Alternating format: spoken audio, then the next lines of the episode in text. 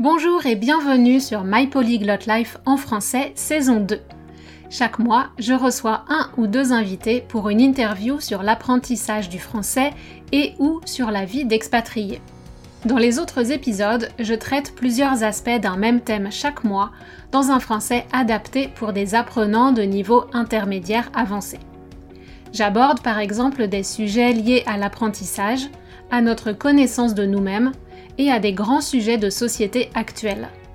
Je partage une vision assez nuancée, mais résolument féministe, antiraciste et basée sur des recherches scientifiques. J'essaye qu'elle soit la plus inclusive possible pour parler de différentes perspectives.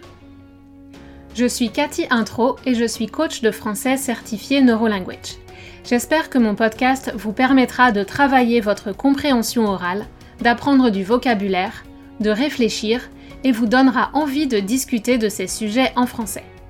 La transcription est disponible sur mon site français.mypolyglotlife.com. Bonjour et bienvenue aujourd'hui pour cette deuxième partie de l'interview avec Cara Leopold de leolistening.com, qui a eu la gentillesse d'accepter mon invitation en français. Cara est anglaise, expatriée en France depuis de nombreuses années et elle enseigne l'anglais. Mais attention, elle n'enseigne pas d'une façon classique et ennuyeuse, elle met beaucoup l'accent sur l'écoute pour débloquer la compréhension et pour faire ça, elle utilise des extraits de films ou de séries et elle anime un movie club un club de ciné avec un groupe d'apprenants motivés à finalement comprendre l'anglais sans avoir besoin de sous-titres. On va voir avec elle pourquoi et comment on peut utiliser des vidéos pour étudier activement et progresser réellement en prenant du plaisir. Alors Cara, maintenant parlons un peu plus de ton travail et de comment tu fonctionnes, qu'est-ce que tu, quelle méthode tu utilises avec tes élèves qui apprennent l'anglais? Donc toi, tu travailles beaucoup avec des vidéos. Est-ce que ça aide justement pour euh, le côté culturel et l'intégration des, euh, apprenants avec les, locuteurs natifs? Euh, oui, je pense tout à fait. C'est sûr que ben, quand on regarde des films ou des séries, bon, on a des infos visuelles qui nous aident à la fois à comprendre et puis à comprendre aussi ben, comment est-ce que les gens utilisent le, enfin, le langage non verbal. Est-ce que mhm. c'est différent de chez nous? Est-ce que c'est est-ce que c'est similaire? Est-ce que les gens tiennent, enfin, combien de distance est-ce qu'ils mettent entre les uns et les autres? Euh, Est-ce que les gens se touchent beaucoup? Euh, Enfin, il y a beaucoup de questions qu'on peut se poser à ce, à ce niveau-là pour comprendre. Euh, voilà, puis on, on va voir oui, les rituels du, du quotidien et, tout ça. Donc, euh, enfin, dans les films français, donc les gens, ils vont quand même passer à table, manger avec leur famille. Ils vont aller à la boulangerie, enfin, voilà, c'est, ils vont parcourir euh, les, rues, les rues de, de, Paris en scooter. Enfin, aussi, voilà, on voit, des, on voit des choses qui sont quand même vraies. Oui, quand tu vois Emily in Paris, c'était pas que des clichés. Il y a beaucoup de clichés qui sont vrais. Euh, elle fait tout ça, oui. Tu les vois en Vélib euh, dans Paris. Euh, ils vont dans la famille avec la grande tablée le dimanche. Enfin, je sais pas si tu as vu la série, mais tout ce que pas, tu pas encore vu. Je, sais, je sais que ça existe. Je sais que ça a été peut-être un peu critiqué, mais on m'a dit que c'est pas si mal en fait, et c'est assez vrai en vrai. Mm. Donc, enfin voilà. Après, Paris, je trouve que c'est un peu un cas à part. Oui. Euh, en province, la vie n'est pas pareil. Tout le monde n'est pas en scooter, par exemple. Mais il y avait un petit passage en province aussi, donc tu avais un petit aperçu de euh, justement de cette différence. En plus, c'était c'est une euh, famille riche bourgeoise de province, donc c'est encore un autre type de relation. Ouais, pour voir ça, il faut vraiment voir des films des années 90 avec Valérie Lemercier qui fait extrêmement bien la dame bourgeoise. Et euh, elle a vraiment l'uniforme dans les films de cette bourgeoisie-là. Donc c'est le polo Lacoste avec le short Lacoste. Et en fait, c'est vrai que quand on va dans certaines villes, nous, on aime bien aller à Saint-Malo. Et puis, mm. euh, il y a pas mal de gens qui sont habillés de la tête aux pieds Lacoste.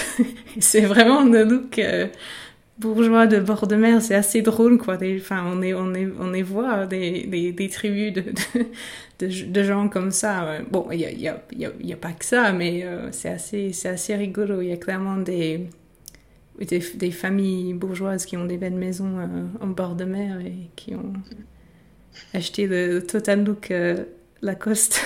C'est ça. Avant que ça soit récupéré par les jeunes des banlieues et que maintenant ce soit. Ah oui, voilà, c'est ça.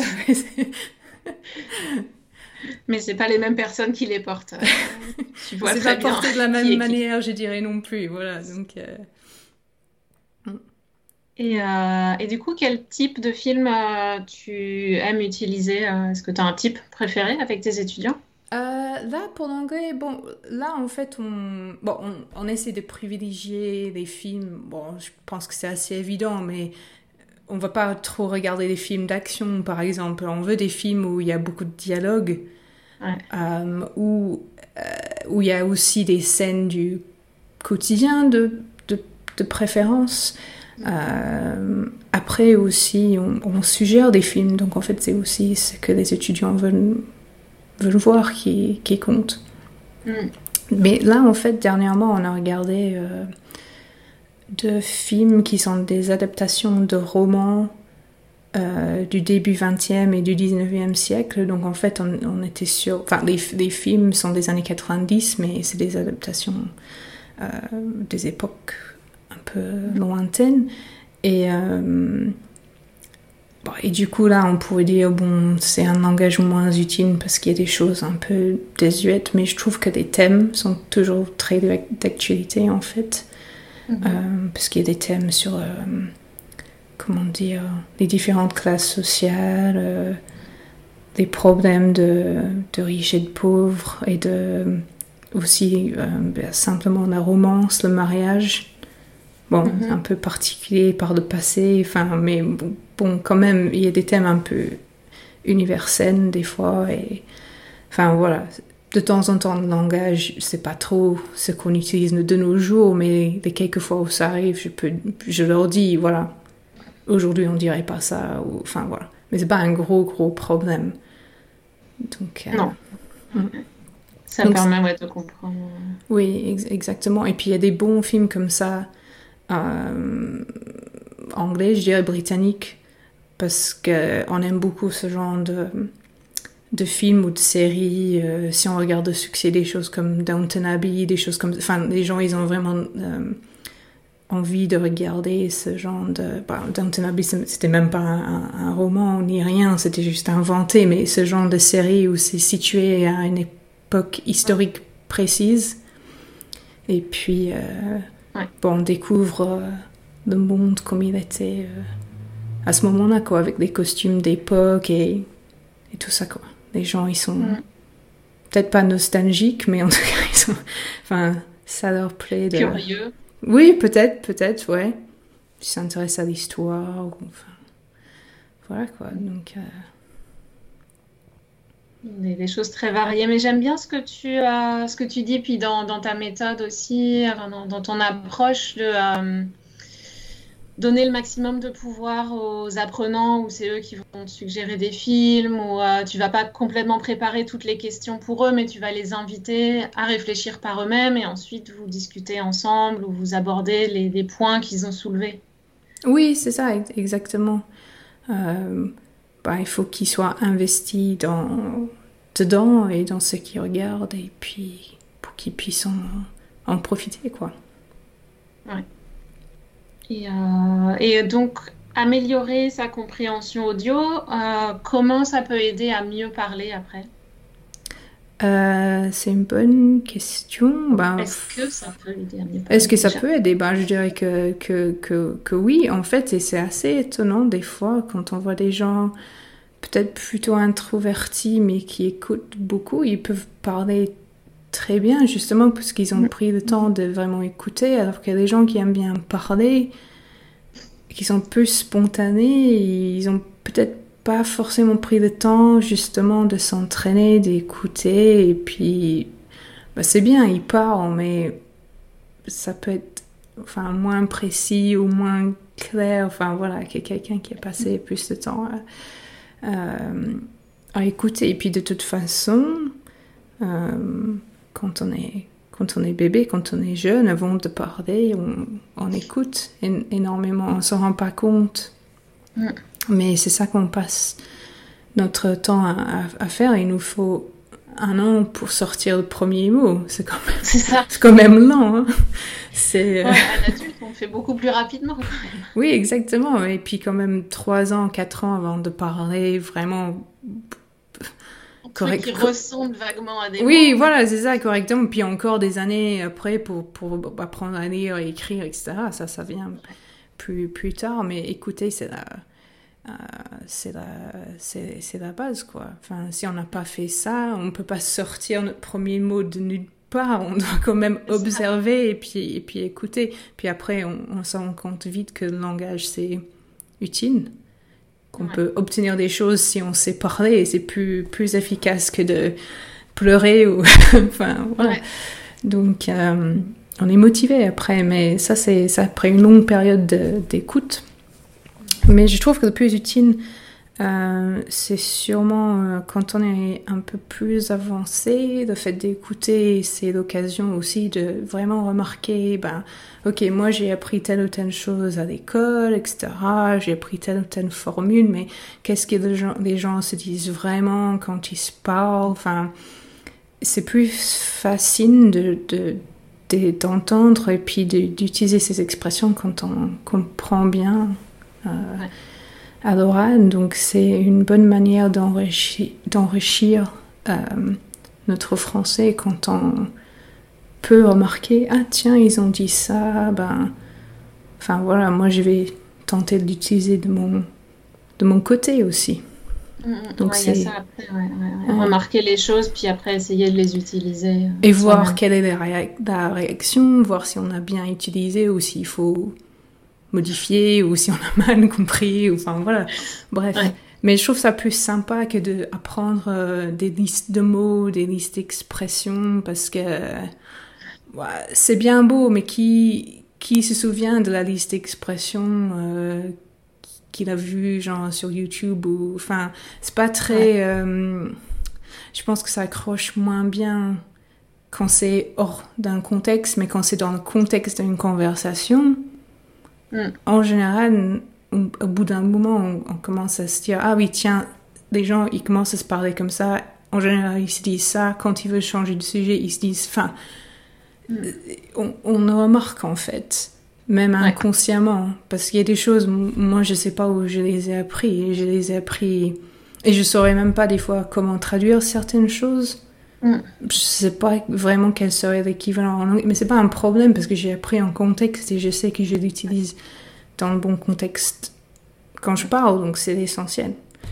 C'est ça, ouais. Faut, faut un peu accepter de lâcher le contrôle et d'accepter que peut-être 90% de ce qu'on sait, on l'a pas appris de façon consciente. C'est juste arrivé, mais on sait pas d'où ça vient, une combinaison de plein de choses. Euh, mais c'est bien du coup, parce que même si là on se dit que oh, tel ou tel aspect de grammaire ou autre, on comprend vraiment pas, euh, on sait que au fur et à mesure, on va le voir, on va l'entendre et on va finir par l'utiliser. Mm sans vraiment parce que oui on a beau des fois lire dix fois d'explications dans le livre euh, de grammaire ben des fois euh, s'il n'y a pas trop d'équivalent dans notre langue ou si ça s'utilise différemment des fois euh, ouais c'est décourageant mais des choses importantes on va on va les voir enfin on va les voir on va finir de par savoir les utiliser des trucs pas importants ben c'est pas, important. c'est pas important c'est pas grave. Enfin, si personne dit ça ben c'est pas voilà, tant pis.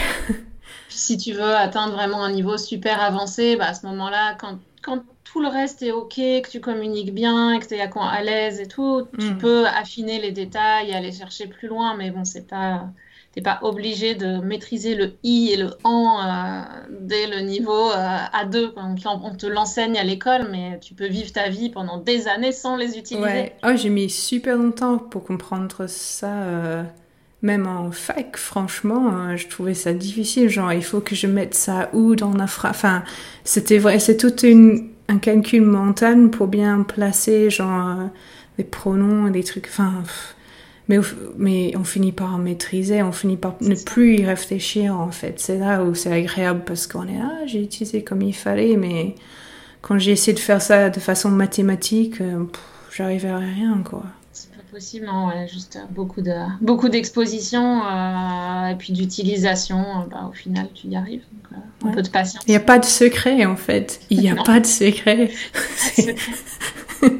c'est hyper frustrant parce que quand tu entends les vidéos de tous les profs, tout le monde te dit la même chose et tu dis mais, mais je comprends pas, mais, mm. non, mais il n'y a pas de secret en fait, c'est juste ouais, du temps, de la patience, écouter beaucoup, prêter attention, être actif dans l'apprentissage. Ouais, tester des choses et voir, euh, enfin voilà.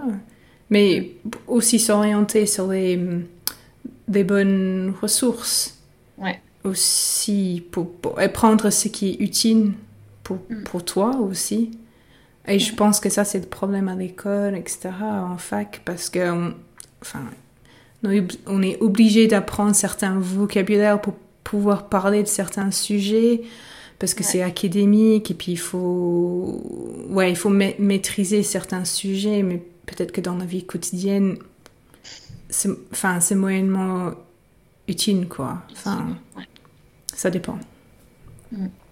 Et euh, est-ce que, euh, est-ce que tu penses qu'on doit se passer des sous-titres Genre quand on est un, par exemple moi, euh, donc je parle bien anglais, je peux comprendre, mais parfois je garde les sous-titres sur le film. Qu'est-ce que tu penses des sous-titres?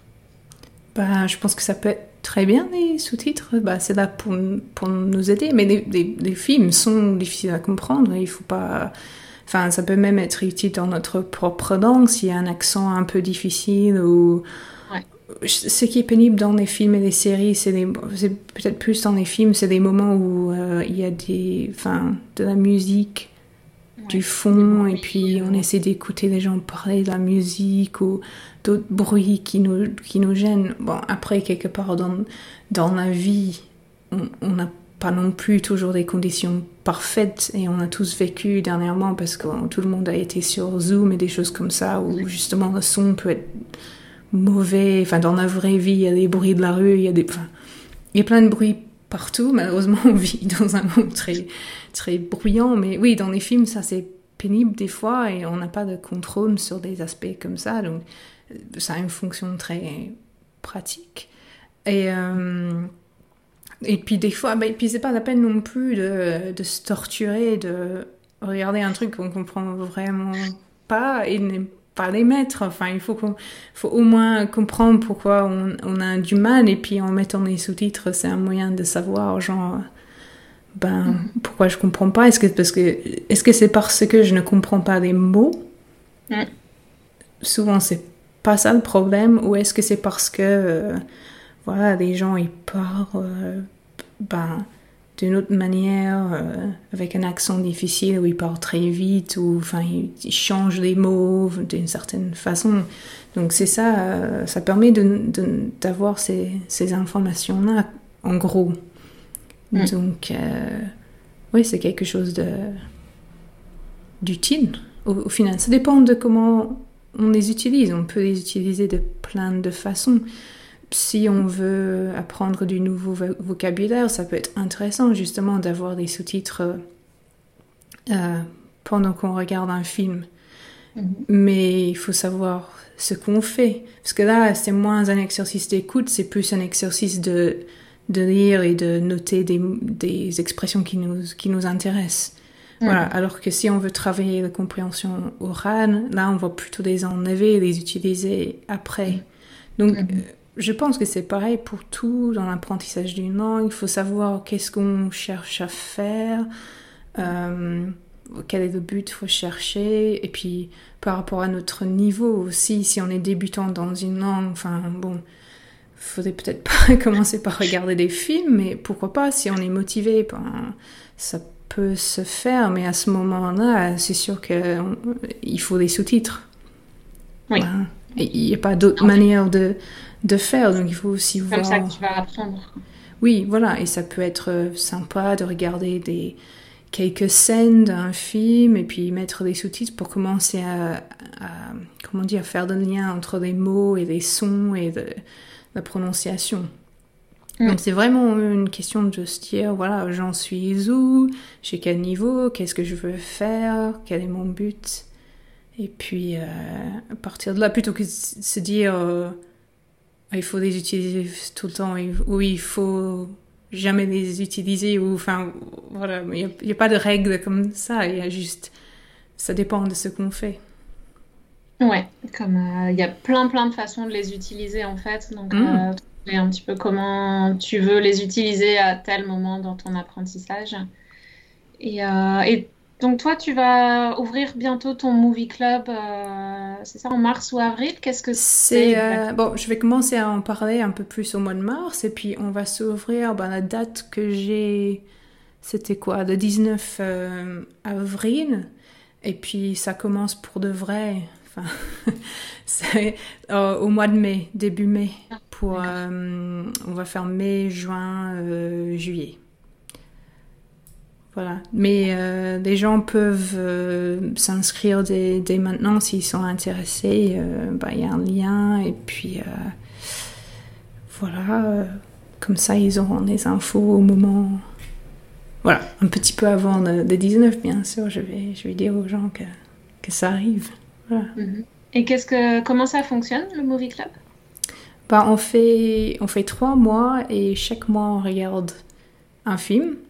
Mhm. Et euh, pendant le mois, en fait, on, on, parle de ce film et on travaille sur, sur ce film. Donc, euh, on a différentes phases. On, a une phase où on regarde le film et, on commence à en parler sur WhatsApp. Et après, on a des semaines où on travaille plus de côté. Euh, langage. Donc on va travailler sur des scènes spécifiques et on va faire des exos de compréhension et d'expression orale. Et puis à la fin, euh, la quatrième semaine, à la fin du mois, en fait, on se retrouve sur Zoom pour parler du film euh, ensemble en, direct.